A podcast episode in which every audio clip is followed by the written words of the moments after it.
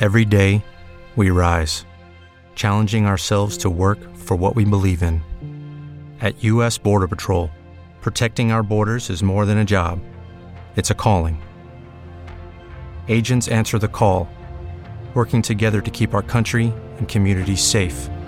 If you're ready for a new mission, join U.S. Border Patrol and go beyond. Learn more at cbp.gov/careers.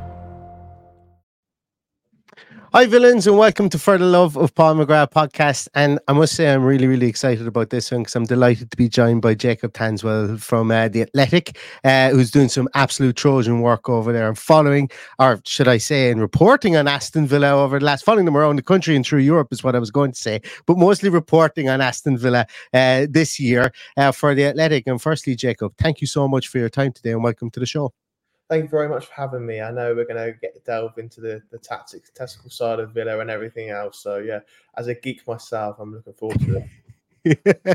well, I I like to. I was calling. I used to call myself a geek about this stuff about doing scouting series and things like that. And then I went, I don't know, am I geek if I'm waking up at three o'clock most mornings to look after kids and then have nothing to do while trying to cradle them to sleep? So maybe I'm just being time efficient. Is what I'm trying to convince myself I am at the moment, as opposed to being geeky about it, Jacob. But uh, I'm really looking forward to delving into this, and and I'm going to title this this show. Well, you guys will already have seen it if you clicked on the link, but I'm going to title this show "The Complete Guide to Aston Villa's Tactics with Jacob Tanswell. So if you've fallen for the clickbait, it ain't my fault. Okay.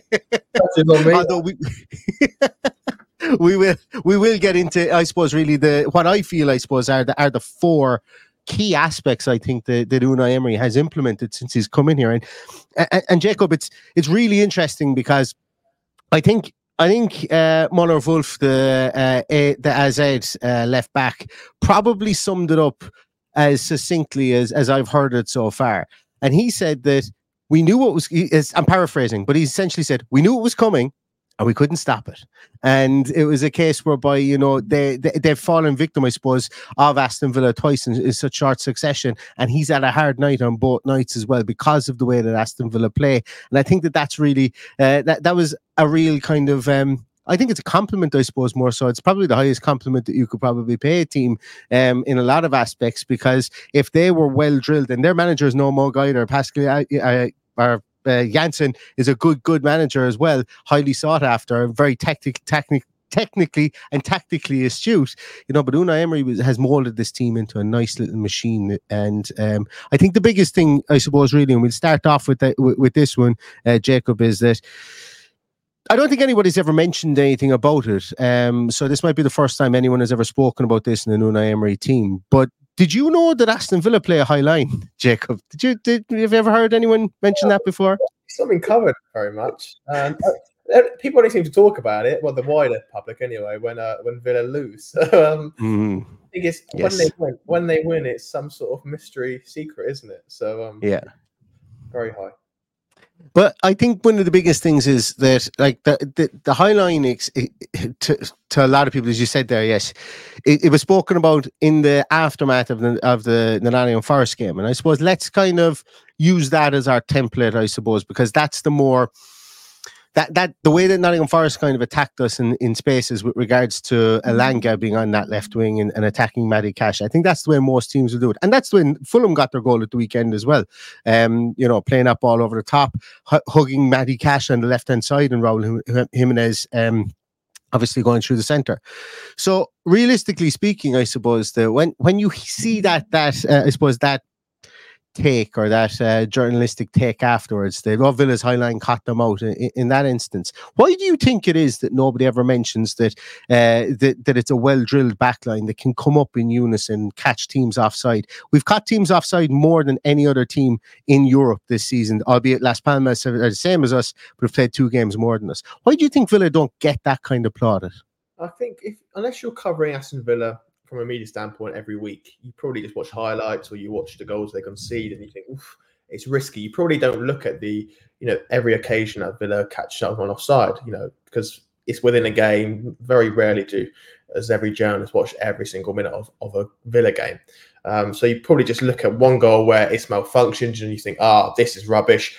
Let's watch match of the day. Look at they're going to draw how much space there is, and they're going to say how bad it is.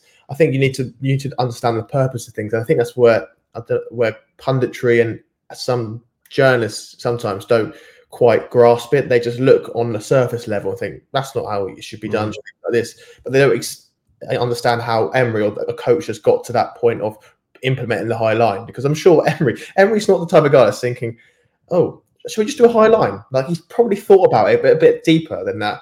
Um, sometimes I, I myself, I admit the Alkmaar game. I, I sat next to um, John Townley from Birmingham Live, and I said, mm-hmm. sometimes can you can Villa just t- tailor the high line a little bit? Because I thought the only way Alkmaar are going to score is probably through the through the ball over the top. If Villa just a couple of yards back, I don't think they had the ingenuity to play thread it through, break the team down. Mm. I thought maybe sometimes you could tailor it a little bit, but I guess if you do tailor it, then it might get, a bit confusing or things like that, and it doesn't quite work in the same rhythm. Um, so I, I, understand why why Villa do it. I think it works really good, but also it is also quite a good energy um, saver as well because I know the defenders have got to recover and sprint back, but Douglas Luiz, Kamara, whoever's in midfield's got less space to cover because the distance between the back line and the attacking uh, the, t- the attack shorter. Everything's a lot more compact, and teams can't play through you. And the only way they can do it is probably just long balls over top. And sometimes with deep runners it works, but if you have a centre back like Ezri Konsa who's that quick, and you have a sweeper like Emi Martinez, then that should really guard against it in theory. Mm, yeah, and it's something the Villa have been doing is trying to guard guard against that as well by Boubacar Kamara, the definition of his position people who listen to the podcast will think that I probably so I've often I've gotten DMs to this fact that people have said to me, you hone in on one point and you keep on saying it until it comes true. But I think that this is a very, very and, and look, I think everybody does that at sometimes. But this one I'm really, really passionate about. And this one I I, I feel is is so, so, so important to Unai Emery's um, tactical setup is the fact that that Boubacar Kamara's role is becoming more and more and more defined. And I think at the start of the season, I think against against Liverpool, against against uh, well specifically against um, against uh, against Newcastle on the first day, he was a bit roving. He was maybe playing as another eight or a less disciplined six and going forward. Now we're seeing him push back and pull back into that right centre back role um, of a three when uh, when we're in possession and specifically when I suppose more so when we need to get back in and get into possession as well. Now it's a Superman's role to be able to play that specifically if he is going to have to be in both waves of play. But he's getting more defined in, in that. And, you, uh, and am I right in saying that that that that kind of positioner that his his role is is very very pivotal to this uh, Unai Emery system? Yeah, it is. And you, you look at Kamara from when he was at Marseille, he played as a centre back sometimes. He mm. sometimes played in a back three. You know, not quite in the you know hybrid role he is now. He was playing as an out and out centre back, so he's, he's used to that.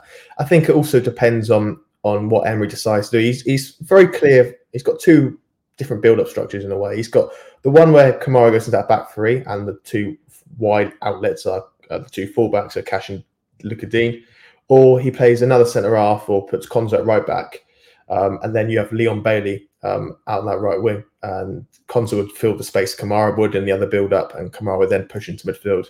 I think Emery's probably settled on Kamara push in that back three at the moment because he gets John McGinn, you know, on the ball a little bit deeper. He can drive with it. Tielemans as well. Now he's he's playing really well. He can probably fit into the system a bit more.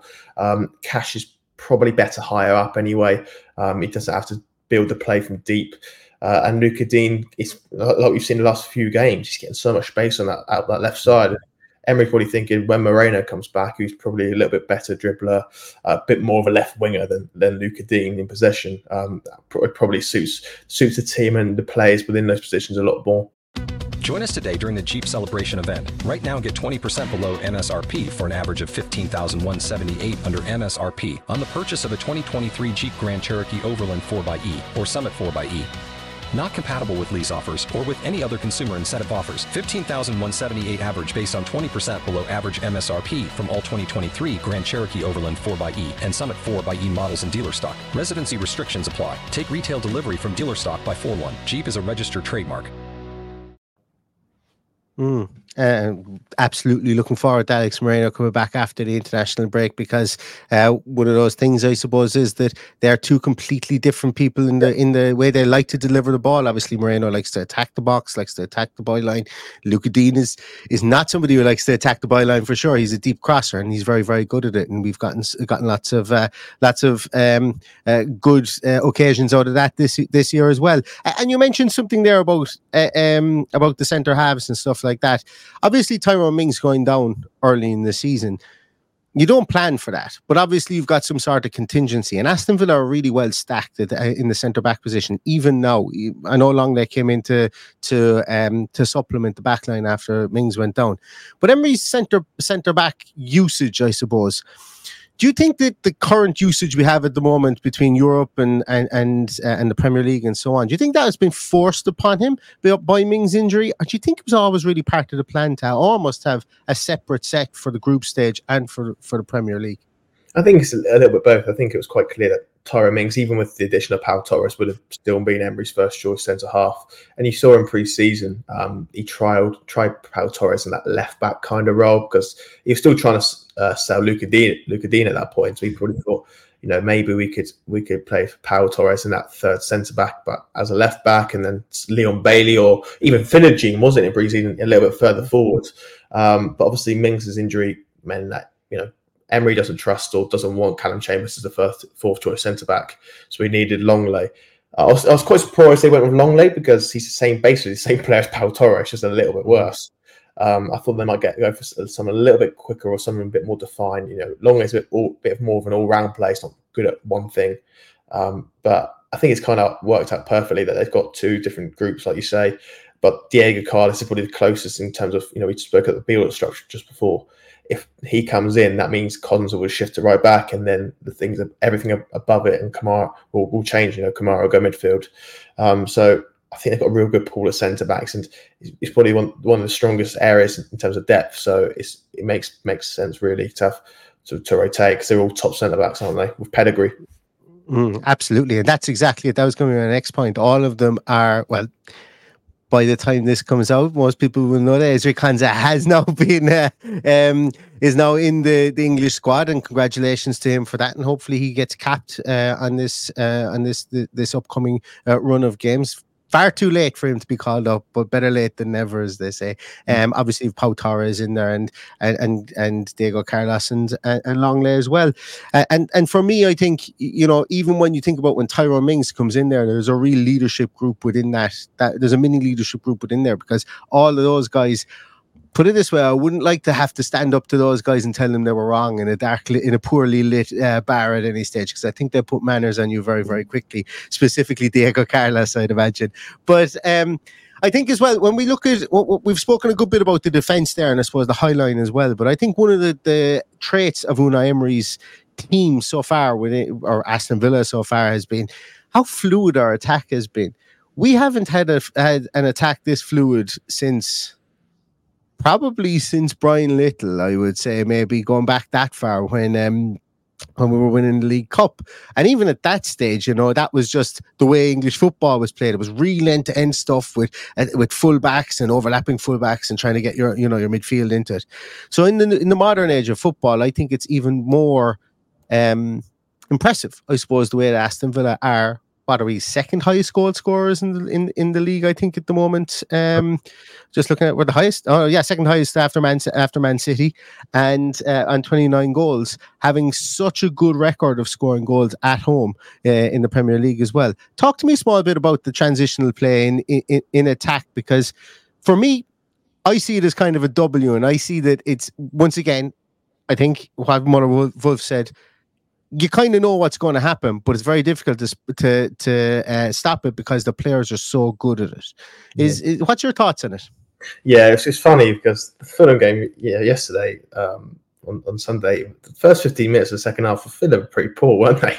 Mm. But I, I, I never panicked or thought this is pretty poor. Um, or I just thought, you know what, they're they're kind of doing it just baiting Fulham in, and at some point they're going to counter. And and when they do counter, probably the first time they counter, they'll, they'll score. Um, Leon Bailey comes on within two seconds. He's got an assist. Um, it's very much, you know, I know it came from a corner, but they do like to soak, and they've got these midfielders. You know, Tielemans has started to do it as well now, where they win the ball back and it goes into Luiz or McGinn or Tielemans, and the first pass is always out under pressure is always forward to one of their runners, to, you know, DRB or or Bailey who drive the ball.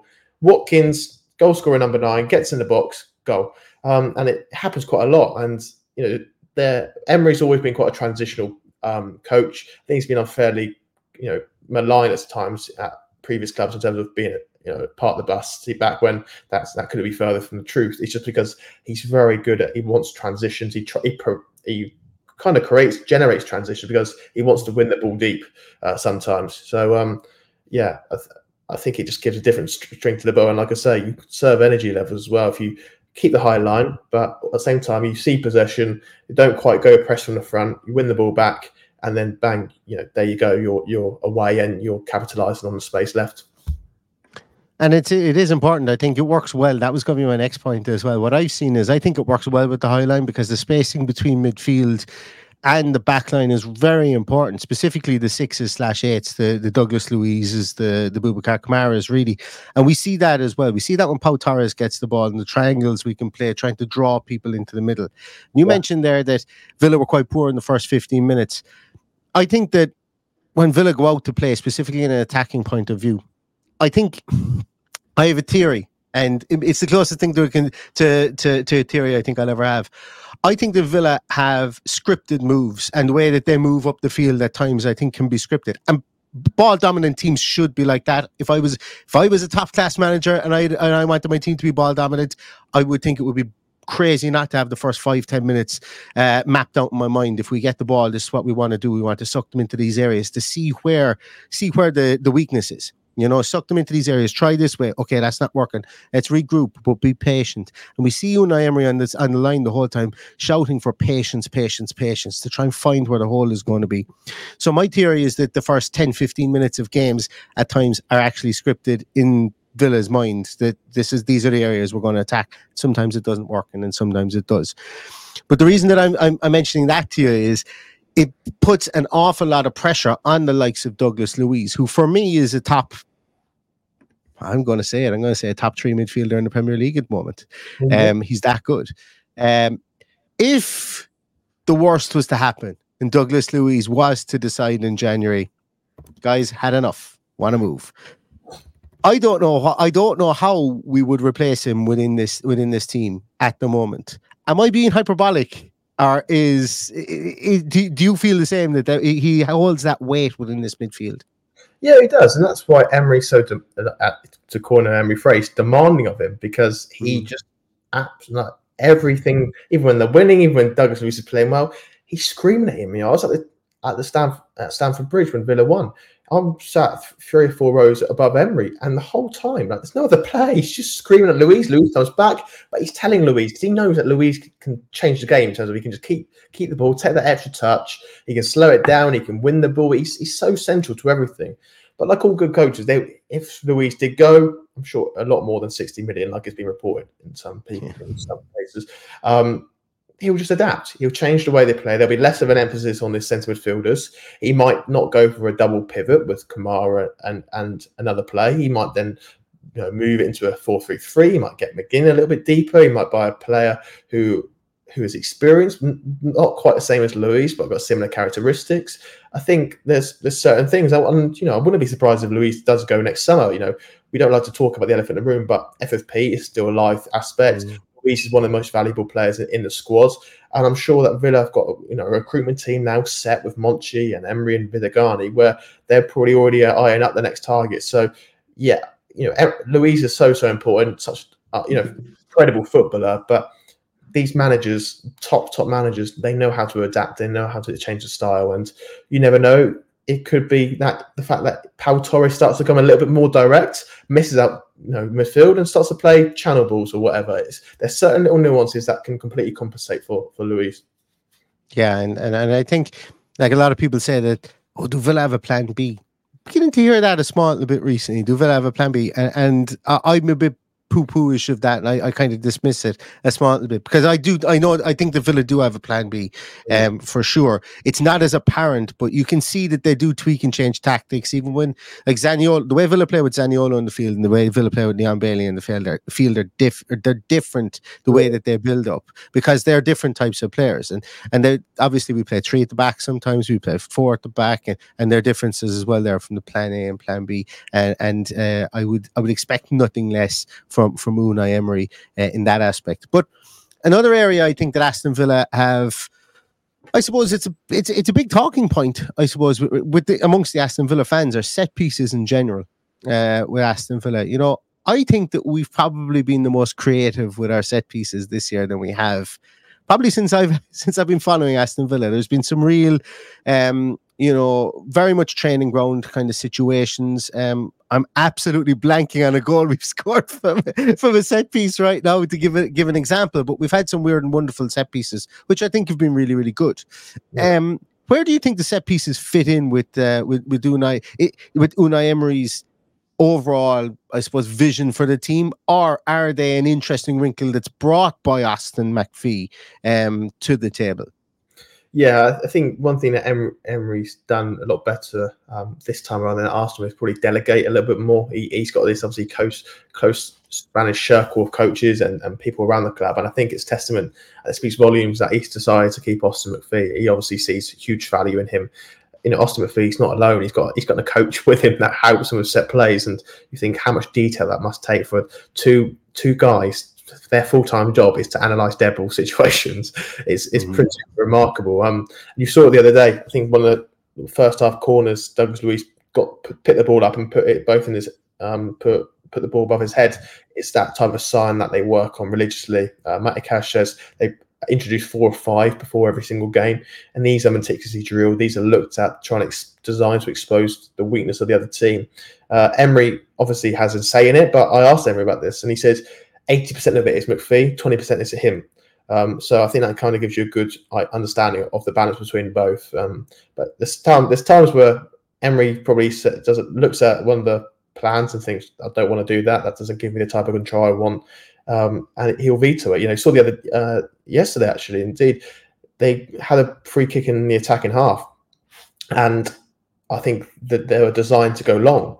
But Emery said, "No, we're going to play short. We want to get a bit, bit more control in this first half," and that's probably his decision. So, uh, yeah, it's Austin MacPhee's obviously doing very well, and I do think more goals will come from it. They, I think Diego, Diego Carlos scored against Alkmaar from. Mm-hmm. Yes, so, uh, I think I wouldn't be surprised if come the end of the season they're in the top top six, top seven for, for goals scored from set plays. Mm-hmm. And, and, actually, that's that's a good game to actually highlight because Leon Bailey took a lot of the corners from yeah. from Villa's right, Alkmaar's left, and usually that would be John McGinn's uh, purview would be to take corners from there, or uh, you know a another would, would take the corners from there. But Lee, and I thought Leon Bailey's delivery was really good. I thought it was it was really consistent as in he went to the same spot nine times out of ten, and that was interesting because obviously there's nobody getting the ball from our left hand side from an in swinging corner there. Douglas Luiz is taking the corners from our left hand side uh, whenever they go there, and we know what he can do. He can ping him in the back of the net, essentially from from that side as well. So it's it's good that we have that variation and um, keeps teams guessing as well. I really I think it does, even though sometimes we don't score nine times out of ten we don't score. Uh, but I do I do think it it keeps teams guessing. Very last piece, and just because you mentioned it there a moment, and I didn't send it to you as a question, I might I might ask you a moment ago. The structure. Um, I don't think there's probably anyone better to ask than yourself because you've been in around. Uh, you know, obviously Unai Emery, and and you get to go to games, and you get to see interactions with people that structure that he's brought in. Obviously, uh, Johan Lange is gone, uh, Frederick Leith is gone, and um, it's Monchi, uh, Viviani, um, and uh, and Unai Emery in there now, along with um, the, the beneath. Um, can't, can't think of his name. Uh, the other person that, that Unai Emery brought in there, that structure is very much entrenched uh, in the Unai Emery and the Monchi way.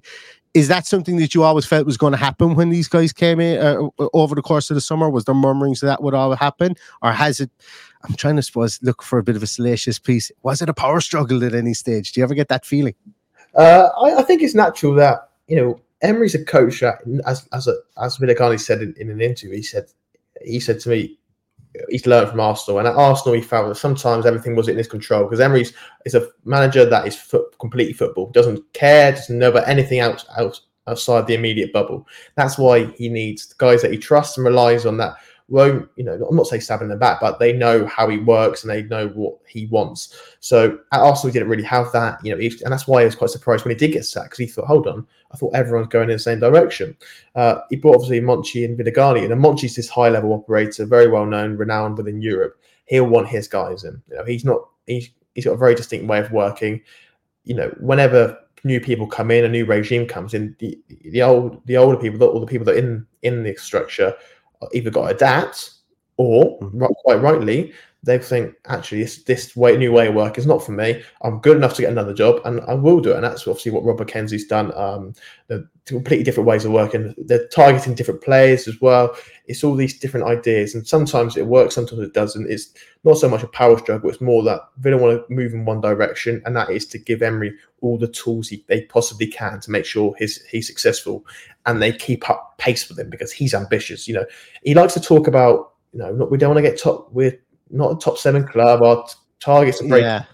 We all know he is desperate to get into Europa League, Champions League. He wants to do it quickly. He's not going to be hanging around trying to go from ninth to eighth to seventh to sixth. He wants to get there quickly. And the way to fast track it and to catch up is got to have the guys he knows in there to push.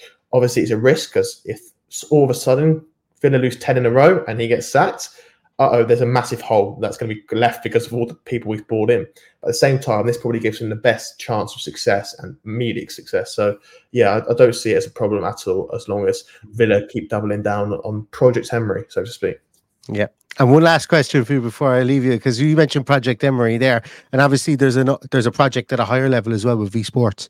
Uh, it seems like there was a time there last week where you opened up the uh, a Twitter and there was a, a spurious link to to Aston Villa taking over two clubs, or not taking over, but getting into partnership with two other clubs. One being Real Union, um, Emery's club that he owns, so the Emery family own uh, in Spain, the Spanish third division, and then correct me if I'm wrong or if you've heard any anything like this, but I've seen it on Twitter and I don't know whether it's real or not. So I suppose I'm really asking you, is it real? That Algerian club whose name um, I can't pronounce as well. There's an Algerian club that um, Aston Villa were, were linked with forming a partnership as well. Where are do, do you know anything of where we are with those or where the club is with with, with those partnerships? And um, I suppose is that a signal that there are more to come? Yeah, in terms of the first link with obviously the Emery link, that that is, that is true. It's it's obviously discussions have been going on. Um, in terms of everything else, um, it's quite well known that they even admit themselves they've been looking at clubs across different continents. You know, they want to grow different uh, styles of play, different background players. Um, they want to become a, a real rounded multi-club or you know model or fee or partnerships. Uh, there's no point uh, getting into partnerships with two clubs in, in Spain or Portugal because they're basically producing the same type of player. So it's important that they cast the net as, as far as they can. Um, obviously, the Emery link is is quite clear what why that's happening, but also I think because of the close relationship between Emery and his brother and Aston Villa, they Villa probably have a, or V Sports probably has a better idea of what they're getting themselves into as well. Um, so yeah, that, that's obviously the, the, long and, long and short of it. Um, the, yeah, they've, they've obviously got another club in, in Japan as well. So they're opening up all these different markets. And this is not going to be something that you'll see immediate success from in, in two, three, four years. It's going to be yeah. longer term. And I think essentially they want to make sure that Villa can sustain themselves. And if they can sustain themselves through other clubs that within the umbrella, then that's absolutely fine. Yeah, and that other club, I had to Google it there because it would have would have rotted my brain for the rest of the evening. It's Mouloudia Club d'Alger, one of the most prominent clubs in Algeria um, also I have uh, into the partnership with Aston Villa as well. And they're actually a funny club, a funny club from the point of view of uh, not funny at all, actually, but an interesting club because they're like Aston Villa. They too won the the European, the African version of the European Cup uh, back in the late 70s as well, and have been prominent within the league, but seem to be a bit of a sleeping giant within, within Algerian football uh, previously as well. So uh, I did a bit of reading up on them, but uh, their name did escape me. So once again, and Algeria seems to be a hotbed for footballers. North Africa seems to be a real hotbed for football at the moment.